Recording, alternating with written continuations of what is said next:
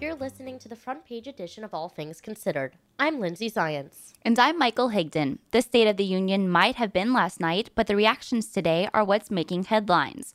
University of Florida's own Michael Martinez, a political science professor, sat down with us, and Florida 89.1's Ben Bornstein has the story.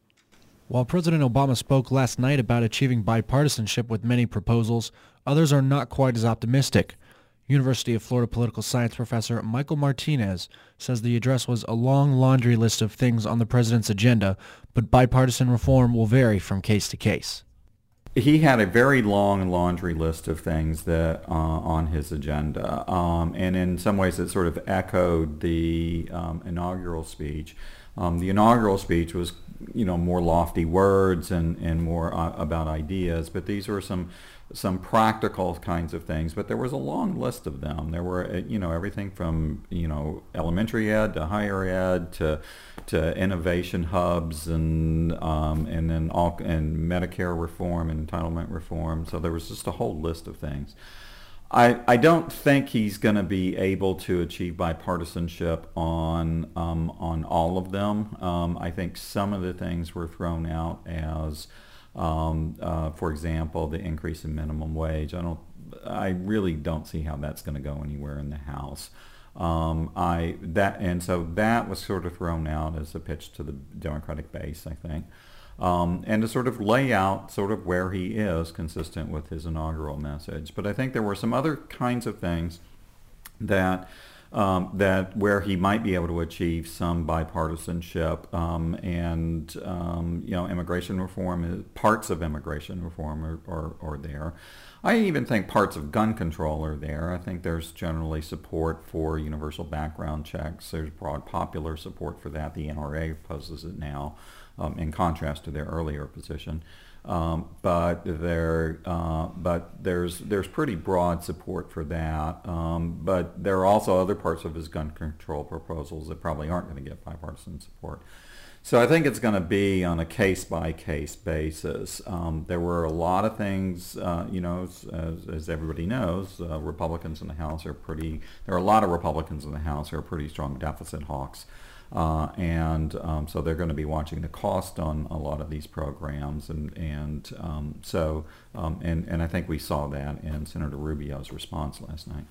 Um, so um, so I think bipartisanship is going to be tough, but it can happen on a case by case basis. Um, I think it'll probably in a lot of cases, if there is bipartisanship, it'll probably start in the Senate um, where um, where the Republicans still have the kind of structural advantage of of uh, on a lot of on a lot of bills. Um, they you know the you need 60 votes effectively to pass anything major in the Senate um, and so um, they got some negotiating power in the Senate and so if they can reach if the Republican senators can reach some agreement with the majority Democrats in the Senate I think that provides a bridge then to go to the House on some of these issues like immigration, on some of the issues like like the universal background checks uh, on uh, where you might not get a, um, all of the votes that you'd need from the Republican caucus in the House to pass something, but combined with Democrats there. So I think there's there's a process by which bipartisanship can happen in this. Uh, it's not an easy process at all. Um, given the the differences between the president and the and, and the majority in the House. Martinez says bipartisanship hasn't changed in the past, and bridging the divide will prove to be a challenge. It's sort of a structural condition that we have here um, that um, that the um, you know, the, the founding fathers meant for things to be tough to pass, right? Which is why we have separation of powers in the first place and a bicameral uh, Congress in the first place. Um, and so the things were intended to be tough, laws were intended to be tough to pass. Um, and um, and so that's um, that that's a structural condition of the American political system, and and um, so we live with it. Um, it's even harder um, when you've got a president and a majority of one house that is that are so ideologically different. That you know the president laid out in his inaugural address and, and to some extent last night, um, you know, kind of a principled liberal uh, vision of where the gov- where the public should go, saying that government can be part of the solution. And a lot of the conservative Republicans think government is basically the problem. Mm-hmm. Um, and so that's um, and so that that you know bridging that divide is really kind of tough.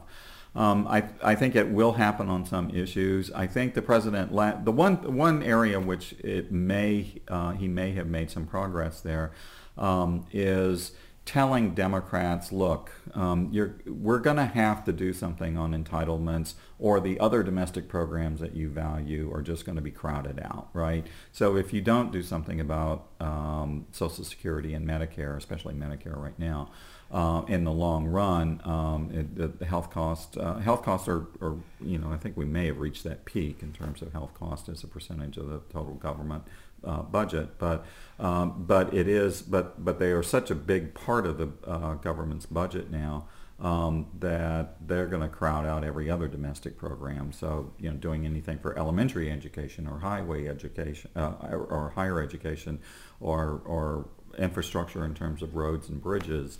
Um, any of that stuff is just not going to be possible if, if they don't do that. And I think the president sent a message um, that Democrats need to take that pretty seriously. It was a pretty um, almost a veiled message to them. Um, he didn't dwell on it a lot because he had had this whole big laundry list of things.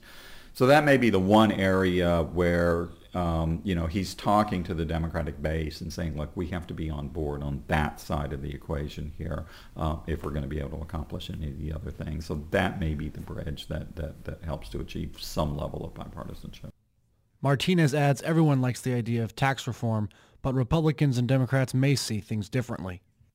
In principle, everybody likes the idea of tax reform because everybody sees things that are wrong with the tax system that we have. Um, whether everybody agrees on what's wrong, the particulars about what's wrong with the tax system is, is the other question. Um, and Republicans and Democrats may be seeing things differently in terms of that. Of that. So I, they may get some things done on tax reform, um, that, but I'm not sure that um, you know it's going to be the key to um, to um, solving the deficit problem. It depends on how much reform they do and how much revenue is generated from it. But that's the other big question is that Republicans see tax reform as a way to uh, close some loopholes and make the tax system more efficient. Um, some Democrats see tax reform as a way to close loopholes and generate more revenue. And so there are different sorts of goals that they have. Um, and that goes back to the big differences between the two parties um, right now. The president spoke about everything from climate control to tax reform to education, but one of the main topics was the troops in Afghanistan. Well, it's important, obviously, because our sons and daughters and nieces and nephews and are um, you know in, in danger there. Um, but it's also important in terms of the goals that um, that the military is trying to accomplish in defeating Al Qaeda. Um, so so there are there are foreign policy goals and security goals that are important, but you know but you know our our folks are in danger there. So uh, so I think it's important. Um, the um, I, I, think here, you know, the president is the commander in chief, though, and he's got more uh, as as the commander in chief. He has more unilateral power there than he does on uh, on program on a lot of the domestic programs that he uh, that he suggested last night. So so I think if he you know if he says we're going to do it and doesn't change his mind between now and then, it's pretty likely it's going to get done. Martinez thinks the president will be successful in areas of immigration reform and some parts of gun control. He says the American people, after watching the State of the Union address last night, could be a little more optimistic, but the issues are still there. Florida Republican Senator Marco Rubio's national stature continued to rise last evening. Marco Laslo, or sorry, Matt Laslo reports from Washington on his Republican response to the president's State of the Union address. Senator Rubio has never been shy when discussing his humble upbringing in a family of Cuban immigrants. Last night, he used his personal story to blast the president's call for tax increases while also offering a message of hope. This opportunity to make it to the middle class or beyond, no matter where you start out in life, it isn't bestowed on us from Washington. It comes from a vibrant free economy where people can risk their own money to open a business. And when they succeed, they hire more people. The speech offered Florida's junior senator a perch to reach one of his largest audiences to date. It's a big spotlight moment for him, for sure. That's the Washington Post's Manuel Roig Franzia. He's the author of The Rise of Marco Rubio. He says getting tapped by party leaders to deliver the Republican response to President Obama shows the party has high hopes for this young senator. They clearly are positioning him to be a leader in the Republican Party. It seems patently obvious that he's interested in uh, making a run uh, for the White House. In taking full advantage of the national stage, Rubio did something no one has done before. He delivered his response in two languages. Soy Marco Rubio. Me siento bendecido por servir el estado de la Florida en el Senado de los Estados Unidos. With Republicans struggling to reach out to the growing number of Hispanic voters, Roig Franzia says Rubio made a splash for the party and himself. It's going to be viewed as a historic moment. It, it'll have that patina of something that has never, ever happened before. Now all eyes are on Rubio to see if he can do something Republican leaders have failed to do in recent years attract Latino voters into the grand old party. I'm Matt Laslo in Washington. Even with the news of the Pope stepping down, services for Ash Wednesday continue around the world. Florida's 89.1 WUFT FM's Lauren Verno has more.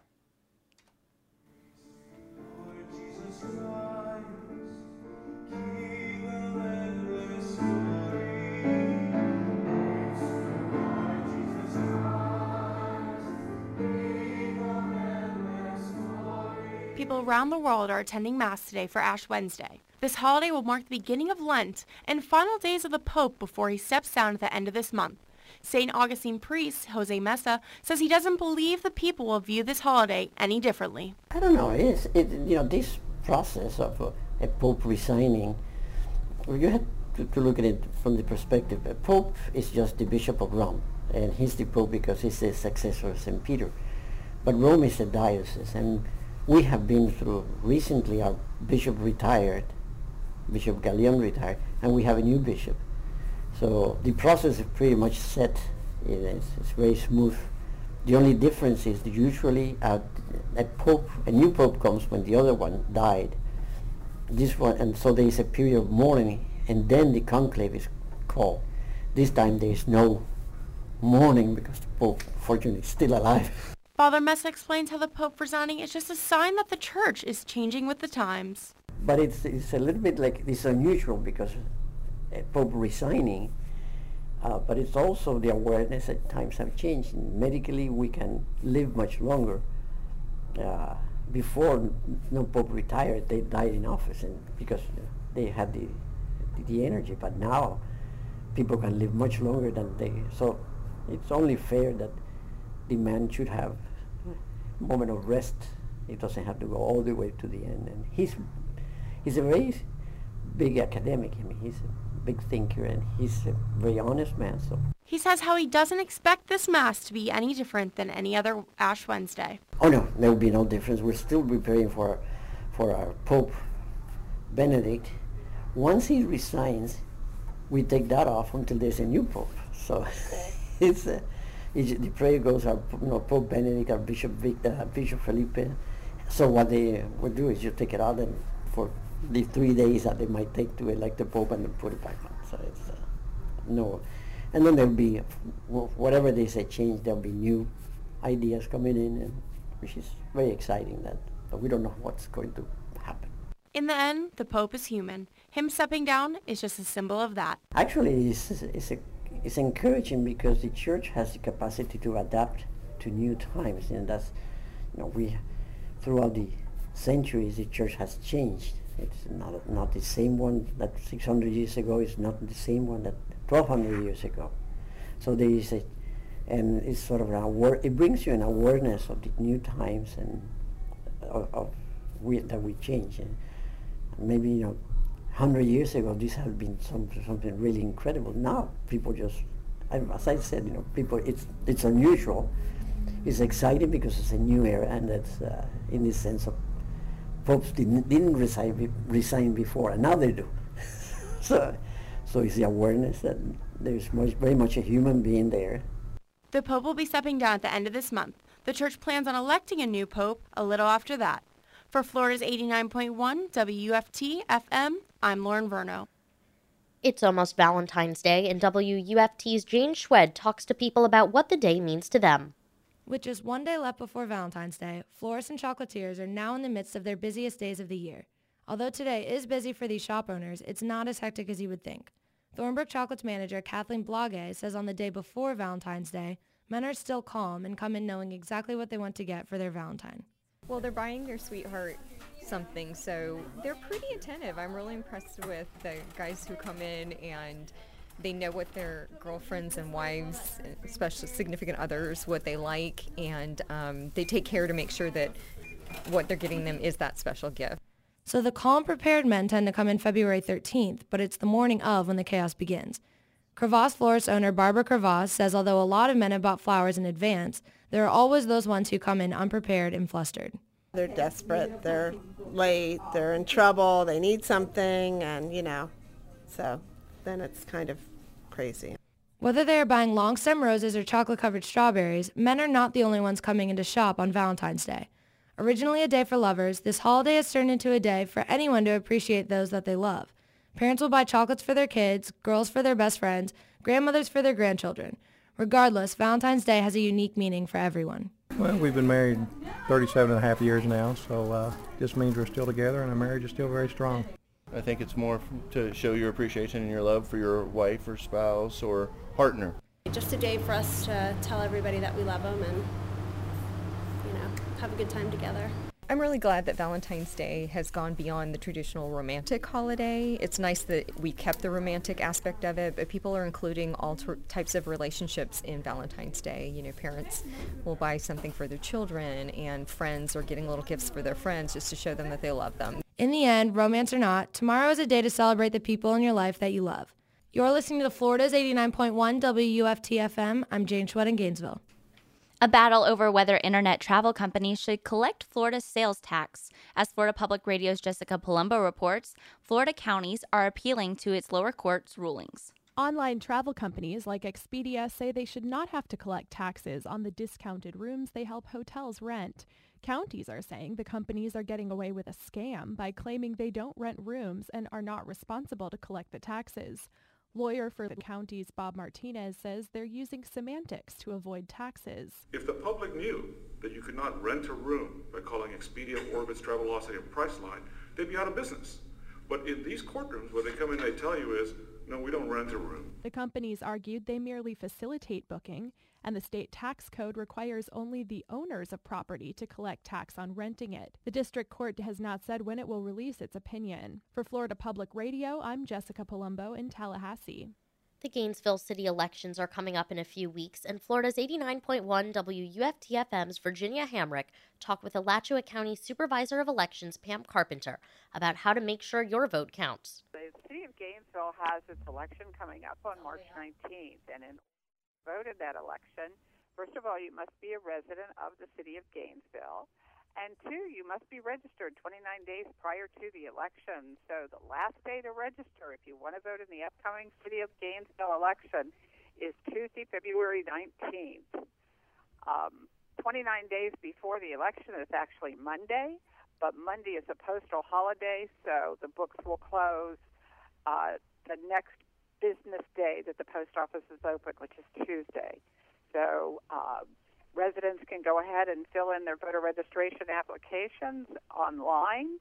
Then they would download it, print it out, sign it, and mail it to us, making sure it was postmarked no later than February 19th. Or they could drop them off at the office. They could come into the office and fill out a voter registration application. Or they can drop their application in our night mail slot in our front door and they can do that up until midnight on the 19th. What do you think is the most efficient way to voters to register? Well, there are lots of uh, different ways that you can uh, register to vote, and it's whatever's most convenient for the voter. The key is to go ahead and make sure that you you are registered before midnight on the 19th. You said that they have to be Gainesville residents. Does this mm-hmm. exclude college students who their permanent address is not their dorm or apartment in Gainesville? you have to be, you know, uh, well, Florida law says that you must be registered in the precinct of your legal residence. So if a student has moved their legal residence to Gainesville and they live within the city limits of Gainesville, they would be eligible to vote as long as they are registered 29 days before the election. If their if their legal residence is say still at their mother and father's home in another county, they would not be entitled to vote in the city of Gainesville election because again, Florida law says you must register in the precinct of your legal residence. I know what's big is the mayoral race, but what else are voters Oh, choosing? everyone living within the city limits of Gainesville who's registered to vote will be able to vote in the mayor's race. Then there's also a District 4 commission race on the ballot, but only those citizens living within District 4 are eligible to vote on that race because the city of Gainesville is a single member district community, which means that only the people living within the district are eligible to vote for the district commission seats. There's also a question on the ballot about moving the city of Gainesville election to a date in the odd year in the fall and changing the length of uh, tenure for the commissioners. So there's something on the ballot for everyone to vote on. I would just like to encourage everyone that if they live in the city limits of Gainesville and they're not registered to vote yet, that they go ahead and get registered before midnight on February 19th. I would also encourage anyone who has moved or had an address change or any change to their voter record to go ahead and get that updated before they go to the polls. And they can do that by stopping in our office or just giving us a call. They can also go to our website and make changes online at votealachua.com, print out the changes, and mail them to us. The University of Florida has added a new addition to their research. University of Florida Mechanical and Aerospace Engineering professor Peter Ifju says drones constructed and used by UF are not like those being used in combat. So we actually are producers of these airplanes, and we use them for various things. For instance, uh, currently most of our uses for natural resources, where we fly airplanes and take images of of places like the Everglades or Lake Okeechobee or other wildlife areas to count species number of species there like alligators and birds or map out areas of invasive plant species and things like that. He says the drones being built by the University of Florida are used primarily for wildlife research. Ifju says these unmanned air vehicles are ideal for research in places like the Everglades and Lake Okeechobee. This research has been going on for more than a decade. So, uh, myself teamed with uh, Franklin Percival and the Geomatics group here at the University of Florida. And Franklin Percival works for the uh, wildlife co-op unit here. Um, we've been teaming for about a decade in developing these airplanes to again do things for uh, ecology and wildlife purposes. Ifju says there's a lot of things they have to go through in order to fly and operate the drones. Well, we've had approval through the FAA to fly these airplanes through what's called a Certificate of Authorization, a COA, uh, for many years now. And we've also been working closely with the Army Corps of Engineers, who have their own authorization to fly. So we were one of the first universities to receive one of these authorizations. Um, and those authorizations are given by the FAA to fly in a certain area over a certain period of time. And to do that, we have to fill out lots of paperwork. Uh, we have to actually fly these with a real pilot, not just somebody on a joystick. And uh, there's a lot of hoops we have to go through. So there are, the certificates of authorization are hard to acquire. Uh, it takes a, it- but we have a, a very successful track record that the FAA has a lot of confidence in. Ifju says UF drones are able to take high resolution pictures of birds, alligators, and plant life to give us a more detailed understanding of them. So where in Google Maps you would say have every pixel was about one foot on the ground, our imagery is something like every pixel is about one inch on the ground. And so now we're able to not only see birds, but we're able to see bird eggs and nests. We're able to not just see alligators, but we're able to tell you how big the alligator is. We're able to now count bird species. We're able to definitively distinguish different plant species from each other because we have much better resolution. So we have not only better optical resolution and accuracy, but we also have better temporal resolution, which means we can fly these airplanes once a week, for instance, to, to see how things change over time, or as often as we want, whereas otherwise you'd have to wait till the next Google image is refreshed. He adds the type of work UF is doing with its drones has nothing to do with spying or weapons. Well, I think there's a lot of hype in the uh, in the media these days about drones and weaponized drones and spying on people, and uh, none of that applies to the type of work we're doing. The type of work we're doing is flying in remote areas, basically taking pictures of birds and alligators and plants, and and topography. So this is very different from what you hear uh, in the news. And what you hear in the news is highly sensationalized and has nothing to do with the type of work that we're doing. Um, we never put any weapons on our airplanes. We, we, we don't put any surveillance cameras and things like that. Ifju adds there are a lot of benefits to having drones, one being they are a lot safer as opposed to a manned aircraft. He says plane crashes are the number one cause of work related mortality, and if we can collect the same type of data with drones, then we are saving lives. The Veterans Hospital in Gainesville got a special visit today as part of National Salute to Veteran Patients.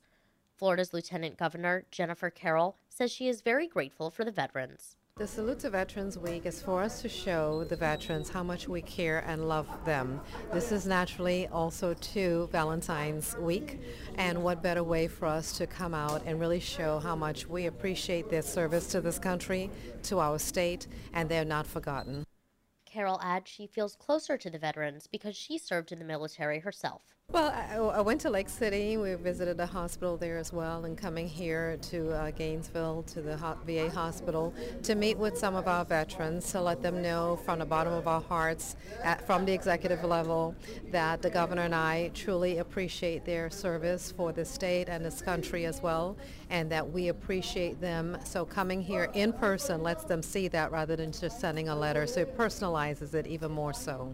And then I get a chance to give them my coin so they can know know and appreciate that we do have a bond and a relationship. I served 20 years in the military, so I know exactly the hardships that they have gone through and the family separations and the commitment that they have taken a time away from their home environment and their families to serve this country and what it meant to them to do so and what it still means for us to make sure that we do our best, that we have this relationship, that they understand that we care for them and love them. She says there are several resources provided to make sure the veterans are taken care of. Well, the veterans have been very, very pleased to see me. I mean, they, they appreciate that from the governor's office, somebody's coming out to see them, taking the time to do so. And I tell them it's nothing for what they have done for our country, for us taking the time to come and meet with them personally to, to show them our love means absolutely nothing because this is what they have done and the commitment that they have made need to be appreciated and shown appreciation over and over again. But for this state, we've done a lot for our veterans to show them that we truly appreciate them from the license plates that we've had for our Purple Heart veterans and, and our veterans in the nursing homes and our veterans that are still ambulatory in their homes, that we have a relationship between the Florida Department of Veterans Affairs, the VA hospitals and clinics, that we're working in unison to make sure that the level of care, the quality of care, and the access to care is there so that they can have all the needs that they, they want and need to make sure that they're also um, protected and guarded as well. The purpose of the National Salute to Veteran Patients is to pay tribute and express appreciation to veterans, increase community awareness of the role of the VA Medical Center, and encourage citizens to visit hospitalized veterans and to become in- involved as volunteers. The bill that is proposing to change the way government employees structure their retirement is coming under a lot of fire from public employee groups. The Florida Retirement Security Coalition, in a conference call with reporters, said the bill will be costly to taxpayers. The current plan is regulated by government officials and employers, while the proposed plan will change it to an individually regulated, regulated plan, much like a 401k. President of the Florida Professional Firefighters, Gary Rainey says the current system is already working better than many people would have expected. The goal of any pe- pension plan, whether it be private or public, uh, for a defined benefit plan is to be at least 80 percent funded. And Florida's has uh, retirement system has never been below 86 percent funded since 1997. And for about 11 of the last 15 years, it has actually been over 100% funded, enough to actually allow the Florida legislature to pull $12 billion from the pension fund and use it for other state shortfalls and other state projects. But Republican State Representative Jason Brodeur says although the current plan is working, if legislatures don't do something now, it could hurt future generations. The lesson we've learned from a lot of the states, municipalities, and really private companies that have had to uh, reform their pensions um, we know that if we address this now and make minimal changes, it will stop us from having to make bigger changes later. All the folks, I'm sure that there were they were 87% funded at one time themselves that now find themselves making massive changes, do damage to their current workers, their future workers, and the taxpayers. And us as legislators have to balance those needs. And so this is a, what I think is a responsible way to address that now by making minimal changes. It doesn't hurt anybody who's currently in the system, doesn't break any promises to those who haven't been hired yet, and it doesn't ask for any taxpayer increases uh, either. Gary Rainey also says while some may think the new plan seems good at first glance, it also has a major flaw that could affect the state's first responders. There is no disability or death benefit, which really which means that if a firefighter is killed in the line of duty or disabled permanently in the line of duty, his surviving spouse and or children will receive a refund of his contributions, and that is it. There will be no other support for the family uh, for someone who's made that sacrifice. Brodeur says disability has not yet been addressed in the bill, but the House is looking for different ways to solve the problem. Um, we're looking at options for disability, and we're going to address that. Um, one of the options is just to leave it the way it is. If you're in the investment plan and you become disabled, you're automatically moved over to the pension plan. Now, the principle and the, and the premise is that we eventually close the, the pension plan down, but we know that's going to take 40, 50 years as those who are currently in the system uh, migrate out. Um, the other option is to look for an employer-funded uh, disability plan in the investment plan. The bill was passed by the House Government Operations Subcommittee and will be moved to discussion in the full House sometime in the next few months. Emotions are running high between Florida State University film students and the Chancellor of the Florida Board of Governors. After a failed partnership between the school's West Palm Beach program and a bankrupt animation studio that costed Florida taxpayers $20 million, the students are still against a proposal to move the program to Tallahassee. Stephen Rodriguez has the story. The 24 students in FSU's West Palm Beach film program sent an open letter to the board chastising them for not taking their opinions into consideration about the program's future. That prompted a response from board chancellor Frank Brogan, saying the program was, quote, an economic disaster. Kim Wilmath with the Florida Board of Governors says the chancellor's intent was to let the students know the board is working for them. We made this decision in the best interest of them, with them in mind, number one. The chancellor wanted to make sure they knew that he was on their side and just wanted to explain to them how we came to that decision. The committee plans to recommend Florida State move the animation program out of West Palm Beach and to Tallahassee's main campus. FSU has argued against moving the program. The board will take a final vote on the issue at its next meeting February 21st. For Florida Public Radio, I'm Stephen Rodriguez in Tallahassee. Marion County residents can feel a bit safer as the health department spokesman Greg Ackerman says despite the unexpected early start to the flu season, things are looking up. It appears that the uh, the flu appears to be waning in Marion County. We seem to have seen an early start to the flu season in September of last year, and then we saw the numbers rise fairly significantly in December. But as January has come along and as we move into February, the numbers appear to be going down. Ackerman says though his numbers aren't the exact number of people who have had the flu, it's still a relatively accurate measure. The numbers that I'm talking about are the numbers of people who report to emergency rooms complaining of flu like symptoms. say they have a, a fairly high temperature, plus they have a cough or a sore throat, and they don't have any other underlying issues that could cause those symptoms. So those are the numbers we're reporting. So basically, emergency rooms appear to be seeing fewer people coming complaining of flu-like symptoms. Ackerman adds that it is not too late to get the flu vaccine and says besides getting the shot, there are other ways people can prevent themselves from contracting the sickness, like washing their hands often. Ackerman says that although the flu season started a few months ago, it's not expected to end until late April. Thanks for tuning in to the front page edition of All Things Considered. This has been a broadcast of Florida's 89.1 WUFT FM. I'm Michael Higdon. And I'm Lindsay Zients.